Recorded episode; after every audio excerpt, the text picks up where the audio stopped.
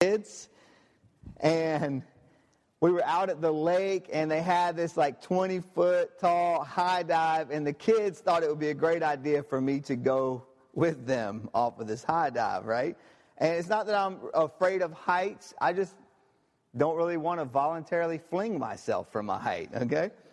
So I saw that and I'm like, uh, no thanks, kids. And they're like, oh, please, uh, no, please, no, please, no. And then the counselor that was there that I may or may not have had a crush on that summer before I ever knew Sarah um, says, hey, you should do that. That'd be cool. And I'm like, well, I should try it. so I go with the kids out there and um, I'm getting ready, and, and, and next thing you know, it, it's, it's my turn in line. And suddenly, like, this doubt begins to set in, and I'm like, this is really a bad idea. And the kids that were around me, I think they sensed that in me because kids, much like dogs and killer bees, can smell fear. All right? Which reminds me, uh, anyone want to volunteer for Quest Kids? We need volunteers for that upstairs. All right, sign up after church. Um, but they sensed this in me, right? And, and, I think that they, they were trying to encourage me a little bit. And so one of the kids is like, Come on, Matt, you can do it, Matt. Yeah, Matt, Matt, Matt. And I'm like, Stop that right now. and then it starts to spread, and the other kids are like, Yeah, yeah, Matt, Matt, Matt this is going to end badly for everyone, right? And, and, one of the things that, that we all know about the, the odd thing of, of someone chanting your name, a couple of things about that, it starts to spread contagiously, right? And you might not even know what's being chanted, but you can't help but jump in, right? And so somebody's like, Who's Matt? Who cares? Matt, Matt, Matt. And it spreads. Next thing you know, the people on the shore are like, Yeah, Matt, Matt, Matt and it's crazy. The other thing about someone chanting your name is, is you can't help but do whatever it is they're trying to get you to do.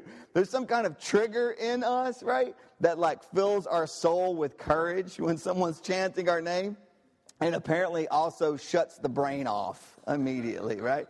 And we think this is a good idea. So, next thing I know, I'm standing 20 feet in the air, getting ready to go off of this high dive and feeling the courage of everyone chanting my name. And I'm like, this is amazing. I love this. And I start taking off running to do this, and I'm running to the end of the diving board. And that is about the moment when all of my good sense and judgment comes flooding back and says, Why are you doing this? This is a terrible idea. I'm like, This is a terrible idea and I tried to stop myself, okay? Yeah, yeah. And at that moment, gravity, momentum, inertia all enter into a conspiracy against me, all right? Next thing I know, I am like completely parallel to the surface of the lake. Yeah, exactly. It was a beautiful sunny day, and the surface of the lake was just completely clear. I could see the sun reflecting off of it, the beautiful sky behind me. I could also see the reflection of someone rushing at me that looked like this. Boom! I hit the surface of that lake and it sounded and felt like a shotgun going off, right? I remember I hit and it felt like I like hit for a second and stayed on the surface and then went bloop, bloop, bloop, bloop, right? As I hit, I could also hear the sound of the crowd, right? And there was this strange transition in the sound of the crowd. It went from meh, meh, meh to ooh. and then there was the lifeguard, like the buff lifeguard guy, right?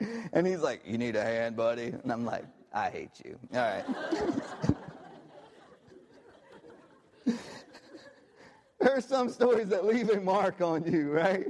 Quite literally, unfortunately. These stories of impact and collision, right? That send these reverberations through us. And these stories that, that leave a mark on us, right?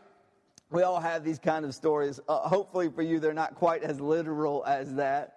But we all have these stories that leave a mark on us, that leave this impact, this collision kind of story and, and, and reshapes us, right? We all have those kinds of stories. As a church, we really try hard and we are very intentional about trying to orient ourselves in a story that will shape us. Orient ourselves in a story that will leave a mark on us. That's what we are trying to do. And through all of our efforts in discipleship, through our efforts in teaching here as part of the worship on Sunday morning, all of that is trying to orient us into the greater story, into the story of God, into the story of God's redemptive acts in this world. The God who loves us so much, he goes to hell and back to secure our rescue. So we try to, to root ourselves in the sweep of that story because we know without a doubt that story will leave a mark on us. That story will reshape us as people. It will take us from this moment of orientation, of understanding the world, how we see it, into this moment of disorientation where all of that is, is shaken up, and then into reorientation when we begin to understand the world as it should be known, as it was intended to be known and seen and understood.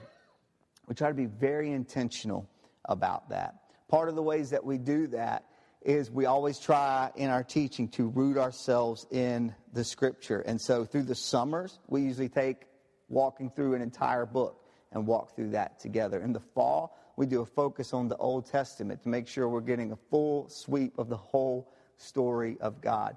As we move into the season of Advent, we try to practice that discipline of the ancient Christian calendar, what Christians for generations and generations and centuries have been doing to orient themselves in the great story of God.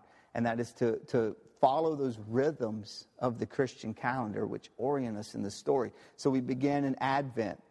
We anticipate and we hope for the arrival of the Savior, Jesus Christ, the long awaited Messiah.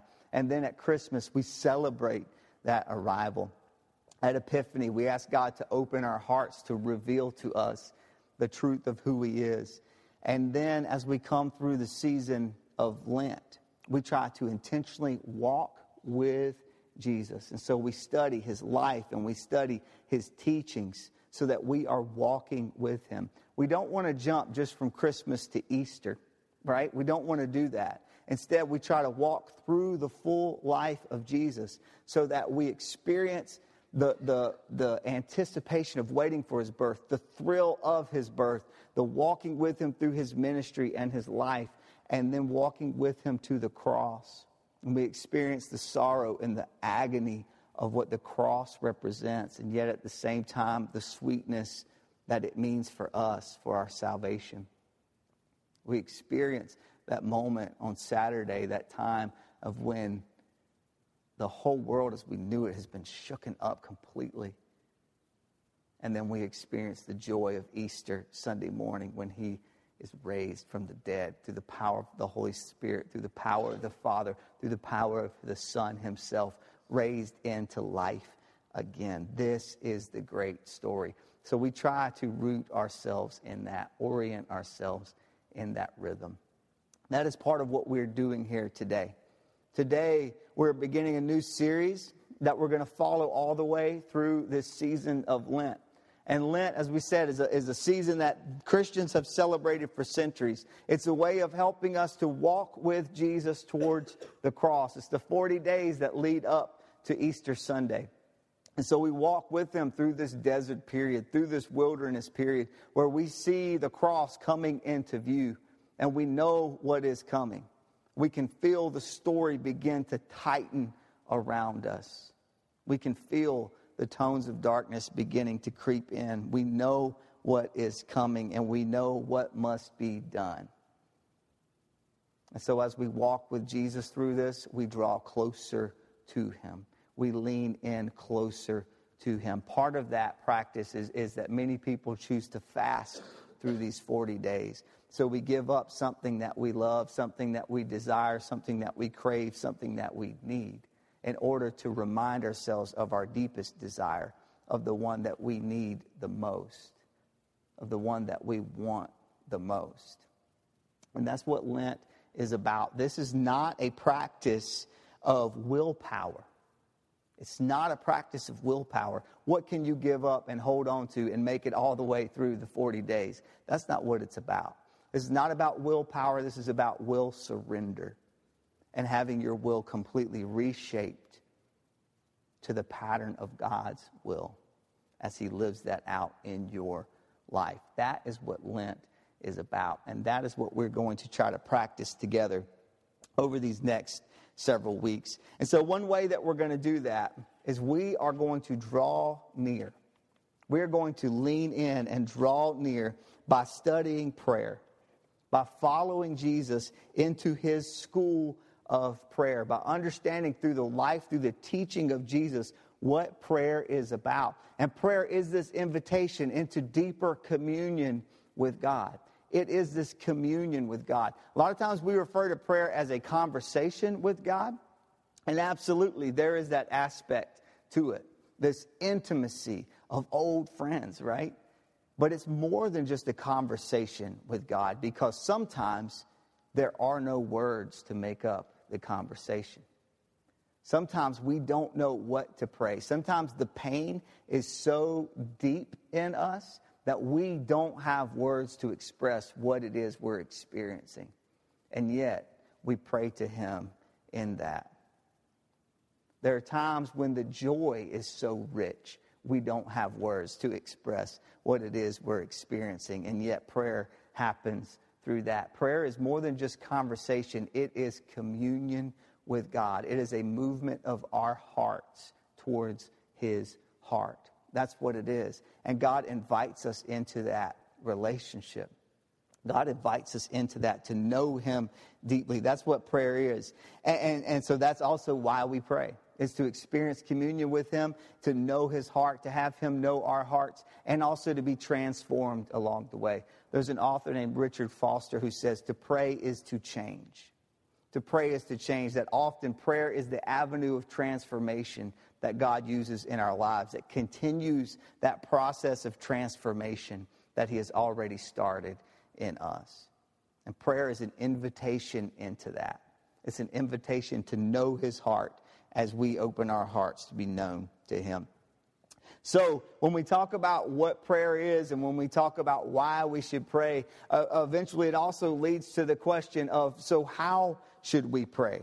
And when we talk about this, there are all kind of opinions out there and all kind of books and resources about how to pray and how to have a more effective prayer life, how to be more successful at prayer. Okay? And those can be helpful at times. But when we are starting, where we need to begin is with Jesus himself. We would be foolish to start anywhere else. We would be foolish to look anywhere else first than to look at the life of Jesus himself. Because right here in the Sermon on the Mount in the book of Matthew, Jesus is giving this revolutionary teaching where he's talking about these things about, about loving your enemy and about the reversing the order of who is blessed, right? And so he's kind of taking this moment where he sits down on a hillside, he opens his mouth, and he turns the world upside down. And right here in the middle of this incredible revolutionary teaching, we have Jesus say these words right here in Matthew chapter 6, in verse 9. He begins by saying, This then is how you should pray. And as we read those words, all of our opinions, all of the debates, all the other resources we can turn to about how to pray grind to a silence. And we lean in, hanging on what he says next. Jesus himself, the very Son of God, God himself says to us, This is how you should pray. And so everything else fades for a moment and we lock in to what he has to say. And we say, Teach us, Lord, how to pray. Teach us how to pray. And so it's in that that Jesus prays this incredible prayer that we many of us know by heart. At least all of us have heard. It is something that has worked its way into our culture even in this day and time. It's something that we're still familiar with. We hear it at weddings. We hear it at funerals we hear it from like people getting ready to go into a sporting event, right? We hear it from people getting ready to go into a concert and getting ready to perform things that probably don't match up at all with this, and yet they pray it beforehand, right? As some kind of good luck charm or something. But we want to strip all of that away, and we want to come back to this moment where Jesus says, This is how you should pray. We want to lean into what he has to say. And we want to, we want to hang on every word as we are invited by Jesus into his school of prayer. We all understand that we should pray to Jesus, right? But in this moment, we're invited to pray with Jesus. We're invited to understand what it means to pray and how we should pray. The one who has the deepest intimacy with the Father is saying, Let me show you what it's like. He's pulling back the veil and inviting us into that intimacy with Him. And so we hang on every word and we lock into what He has to say. And in fact, that's how it begins here. The whole way that this prayer starts is he begins with this phrase where he says, Our Father. Our Father. This is the way he addresses God. He doesn't begin with Almighty, all powerful, things like that. He begins with this phrase of Our Father. Now, all throughout the Gospels, Jesus hammers away at the truth that he is the Son of God hammers away referring God to God constantly as his father. And every time almost, almost every single time that Jesus prays in the gospel, this is how he begins his prayer. This is how he addresses God. It's he addresses him as father. And so we understand that that he is Jesus' father, right? And yet, Jesus invites us into the intimacy of this divine father son relationship. And he says, This is how you should pray. You should begin by saying, Our Father. Our Father. And so we are invited into that intimacy that Jesus himself has experienced. This is the framework for the entire rest of the prayer. This is the framework of the way we understand anything about prayer. This is it. It begins right here with this intimacy of our Father. Our Father. This is what we are invited into. This is where our understanding and our practice of prayer begins. Now, let's stop right here and, and be honest about something, okay? We talked about this uh, quite a bit here, but we have to stop whenever we talk about this because of the reality of the culture that we live in today for some of us, when we hear this, that prayer is, a, is, is an invitation into a relationship with the Father. For some of us, that opens prayer up and it infuses it with this freedom, with this joy, with this hope. But for others of us, when we hear that, it doesn't matter what else Jesus has to say here about prayer. Everything else gets strangled out by this beginning. Our Father. Immediately we shut it off and we say, oh, okay, no thank you. No thanks. I've been down that road before, and quite frankly, I do not want to go there again. For many of us, our relationship with our earthly fathers is, an, is a major barrier between us and our heavenly Father. For many of us, we hear God referred to as Father, and it is this blockade between us. We don't want anything to do with him. We are afraid to get close to him. There is this intimidation and this fear of being hurt because of our past experiences. When we are disappointed by our fathers, it cuts us deep. Because simply by our nature, we understand what that relationship is supposed to be like. And so when it doesn't live up to that, the pain is deep. And for many of us, it marks every other experience in our lives. But here's the thing about this Father. If our experiences with our Heavenly Father have been have been terrible experiences, have been painful experiences. We know the pain is there because we know what it is supposed to be like. We see it in the lives of our friends around us. We see their dads and we think, I wish my dad was like him. Right? We have this idea of what we think a father should be like. Jesus reveals to us that our Heavenly Father takes all of those dreams and hopes of what you think a father should be like and blows them out of the water with the reality of who God is, with the reality of his heart for us. This is a God, a father who never leaves. This is a father who tells the truth. This is a father who loves us no matter what. This is a father who fights for us, who stands with us. This is a father who is pleased with us. This is a father who loves us without condition. This is who he is. And Jesus, by beginning this way, invites us into this deep, rich grace by beginning to understand God not as some far off deity somewhere that is distant from us, but as the best kind of father you can imagine. This is a good and loving father. This is the best that it gets. You know what a father should be like. That's why it hurts when your dad isn't like that. This father blows that away more than you ever hoped for. More than you ever hoped for. And that is the grounding of this entire teaching on prayer that Jesus invites us into. This is the beginning of our understanding of it. This is the beginning of our practice of it. It starts right here with this intimacy of God as Father. So all of our prayer life flows out of this relationship, out of a relationship with the best kind of Father, with a good and loving Father. Everything flows out of that. And so out of that, we understand, we begin to learn what it means to ask God. Sometimes we think we shouldn't ask God of things we don't want to bother Him, or maybe that's too self centered. We don't want to do that. But God invites us to ask. God invites us to ask. In your asking, you are saying that He is strong enough to deliver.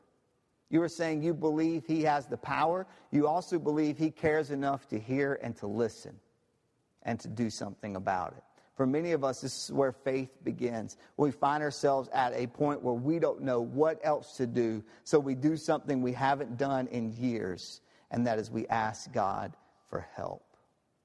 Do you think God is like, well, too late, you should have done that earlier? No. No, He is thrilled by that. And He sees in that the declaration of hope and faith that you think He might actually be able to do something.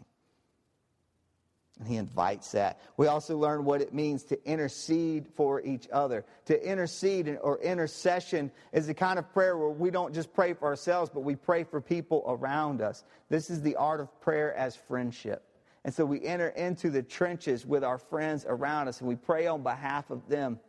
This is what we're doing for Jason through this time. We are learning the art of prayer as friendship when we pray for Jason and we pray for him as he walks through this. We are doing that as we pray for our friend Abby, as her, her, her family has, has been displaced by their home being burnt, uh, burning down. This is what we do. We come around, we come to our friends in their time of need, and we pray for them, even in times when they don't have the strength to pray for themselves. We fight for our friends in prayer. That is what intercession is. We also are invited into fasting. And when we fast, like I said, this is something that where we intentionally and willingly give something up in order to bring our focus on to God. But we have to remember that it's about focusing us on God. It's not about trying to win God's focus on us. Remember, this is your Father you're talking to.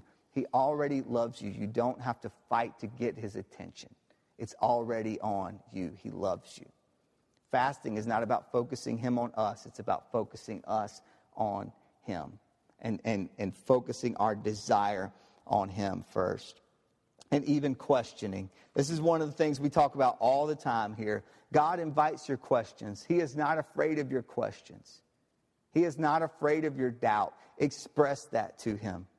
Express it to Him. Again, it's a subtle declaration of your hope and faith that He is big enough to handle that.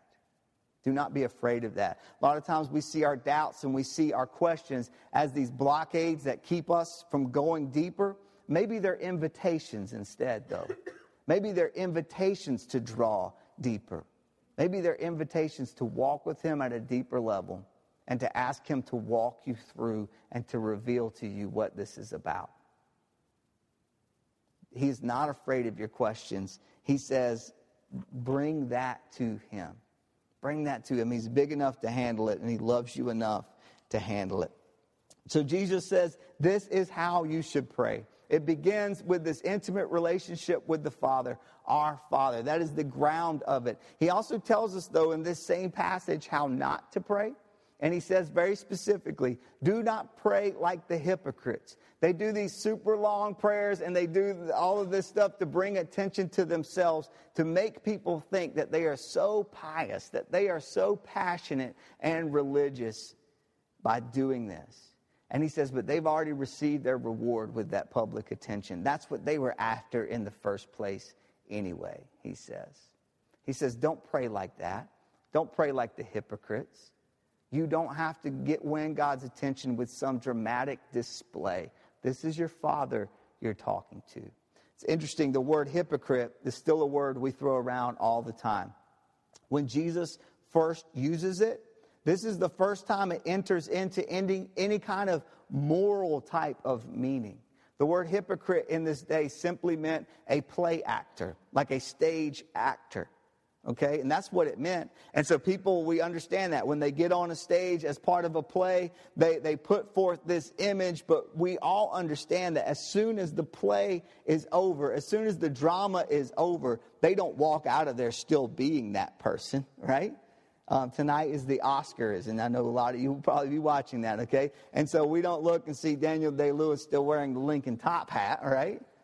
Although I wouldn't be shocked, let's face it, okay? But none of us are, think that that is him. We're not like, oh, there, there he is, there, there's Lincoln. No, we, we understand that that's not it. We understand that's something that you put on, and when that time comes to an end, when the curtain falls, you go back to the reality of who you really are.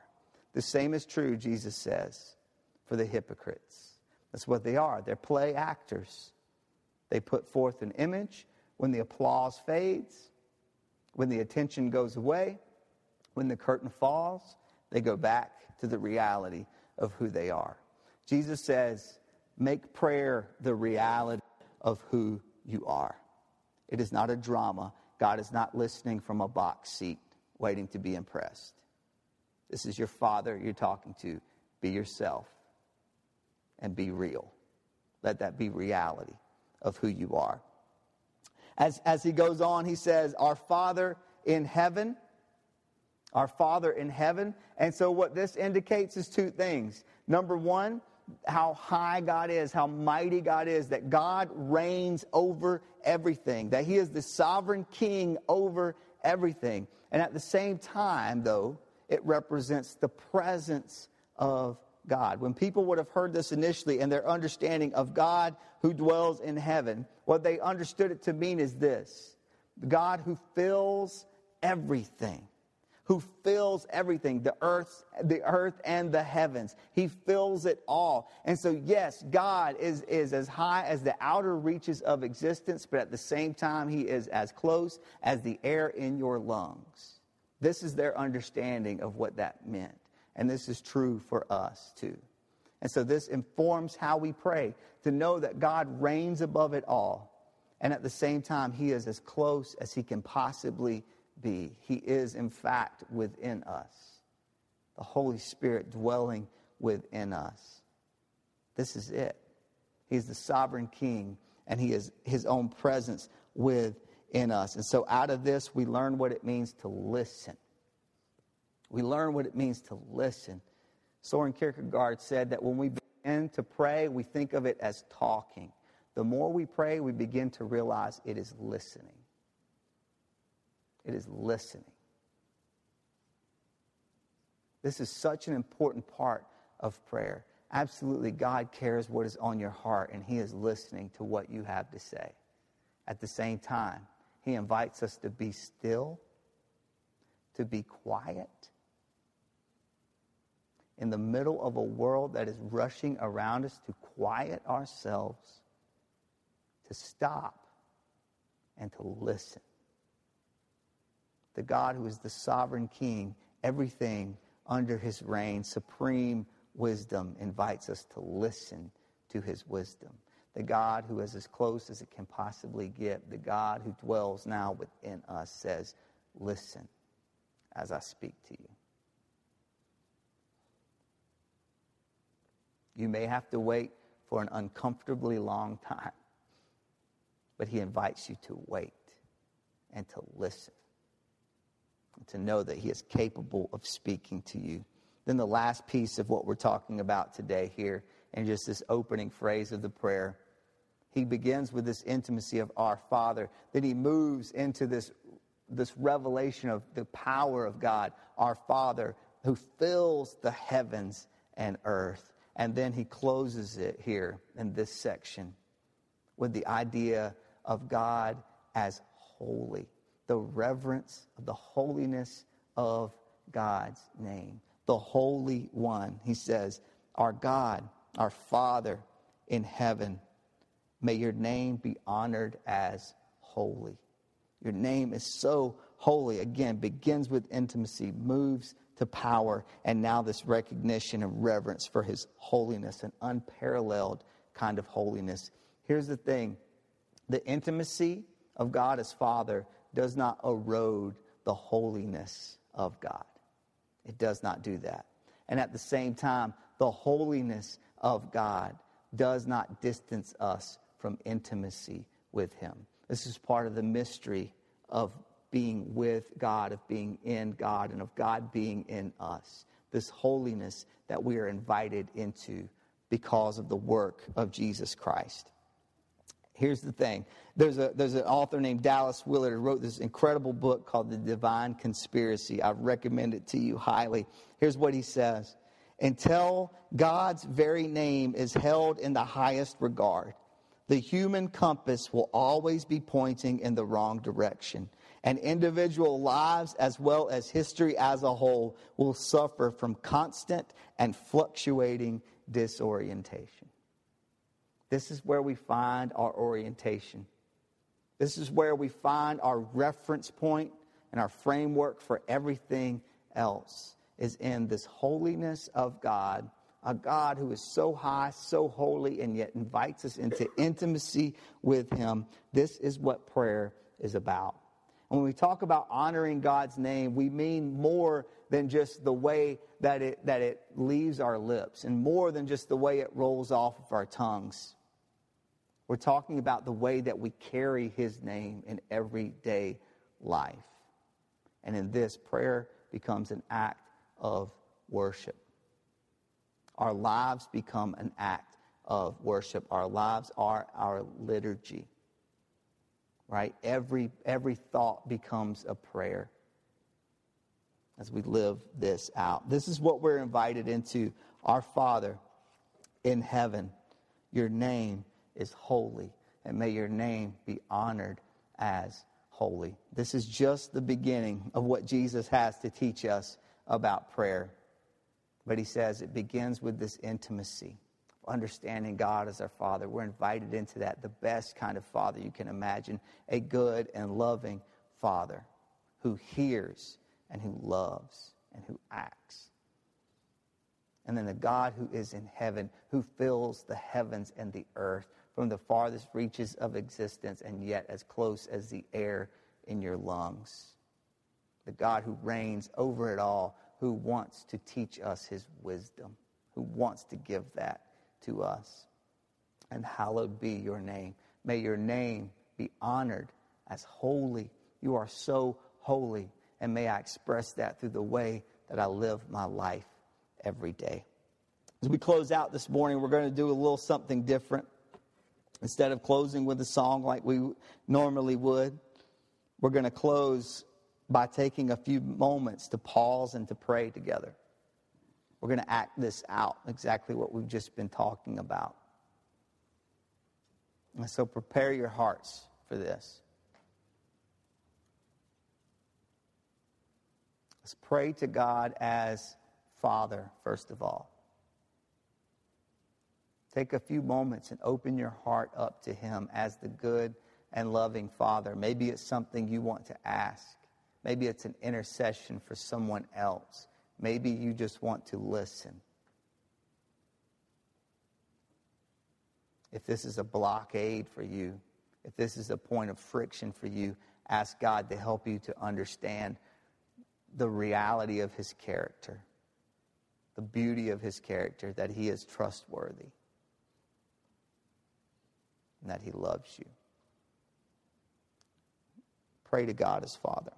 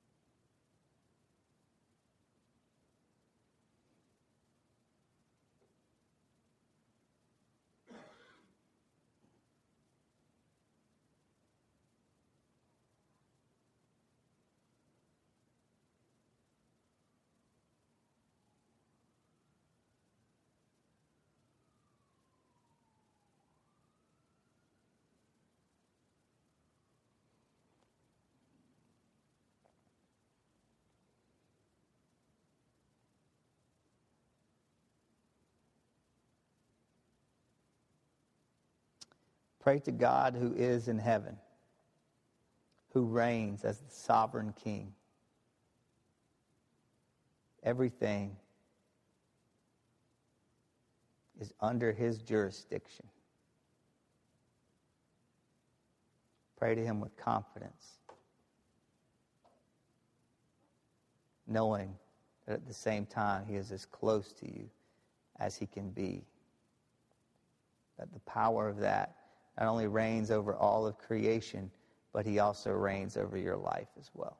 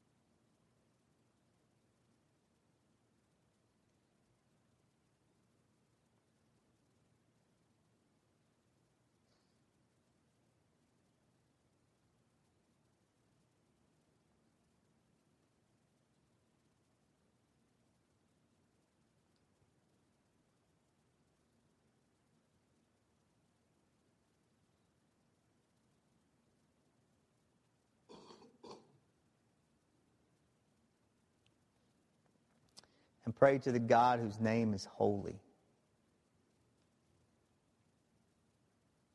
As a reflection of his character that is holy. Worship him.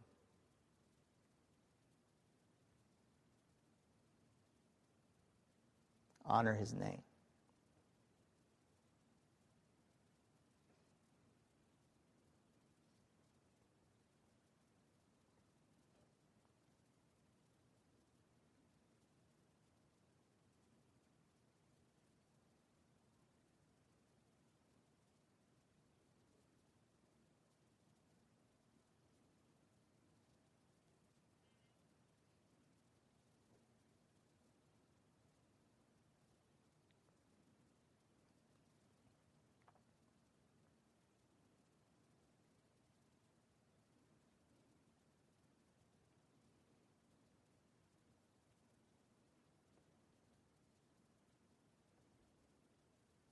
I invite you to stand together, and we are going to close today by praying the Lord's Prayer together. All right? You can follow along on, on the screen. And we will pray together, and this will be our amen for today, okay? Cool.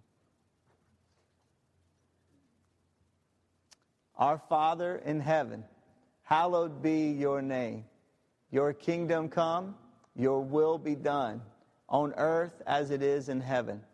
Give us today our daily bread and forgive us our debts as we forgive our debtors. and lead us not into temptation, but deliver us from the evil one. For yours is the power and the kingdom and the glory forever. Amen. Amen.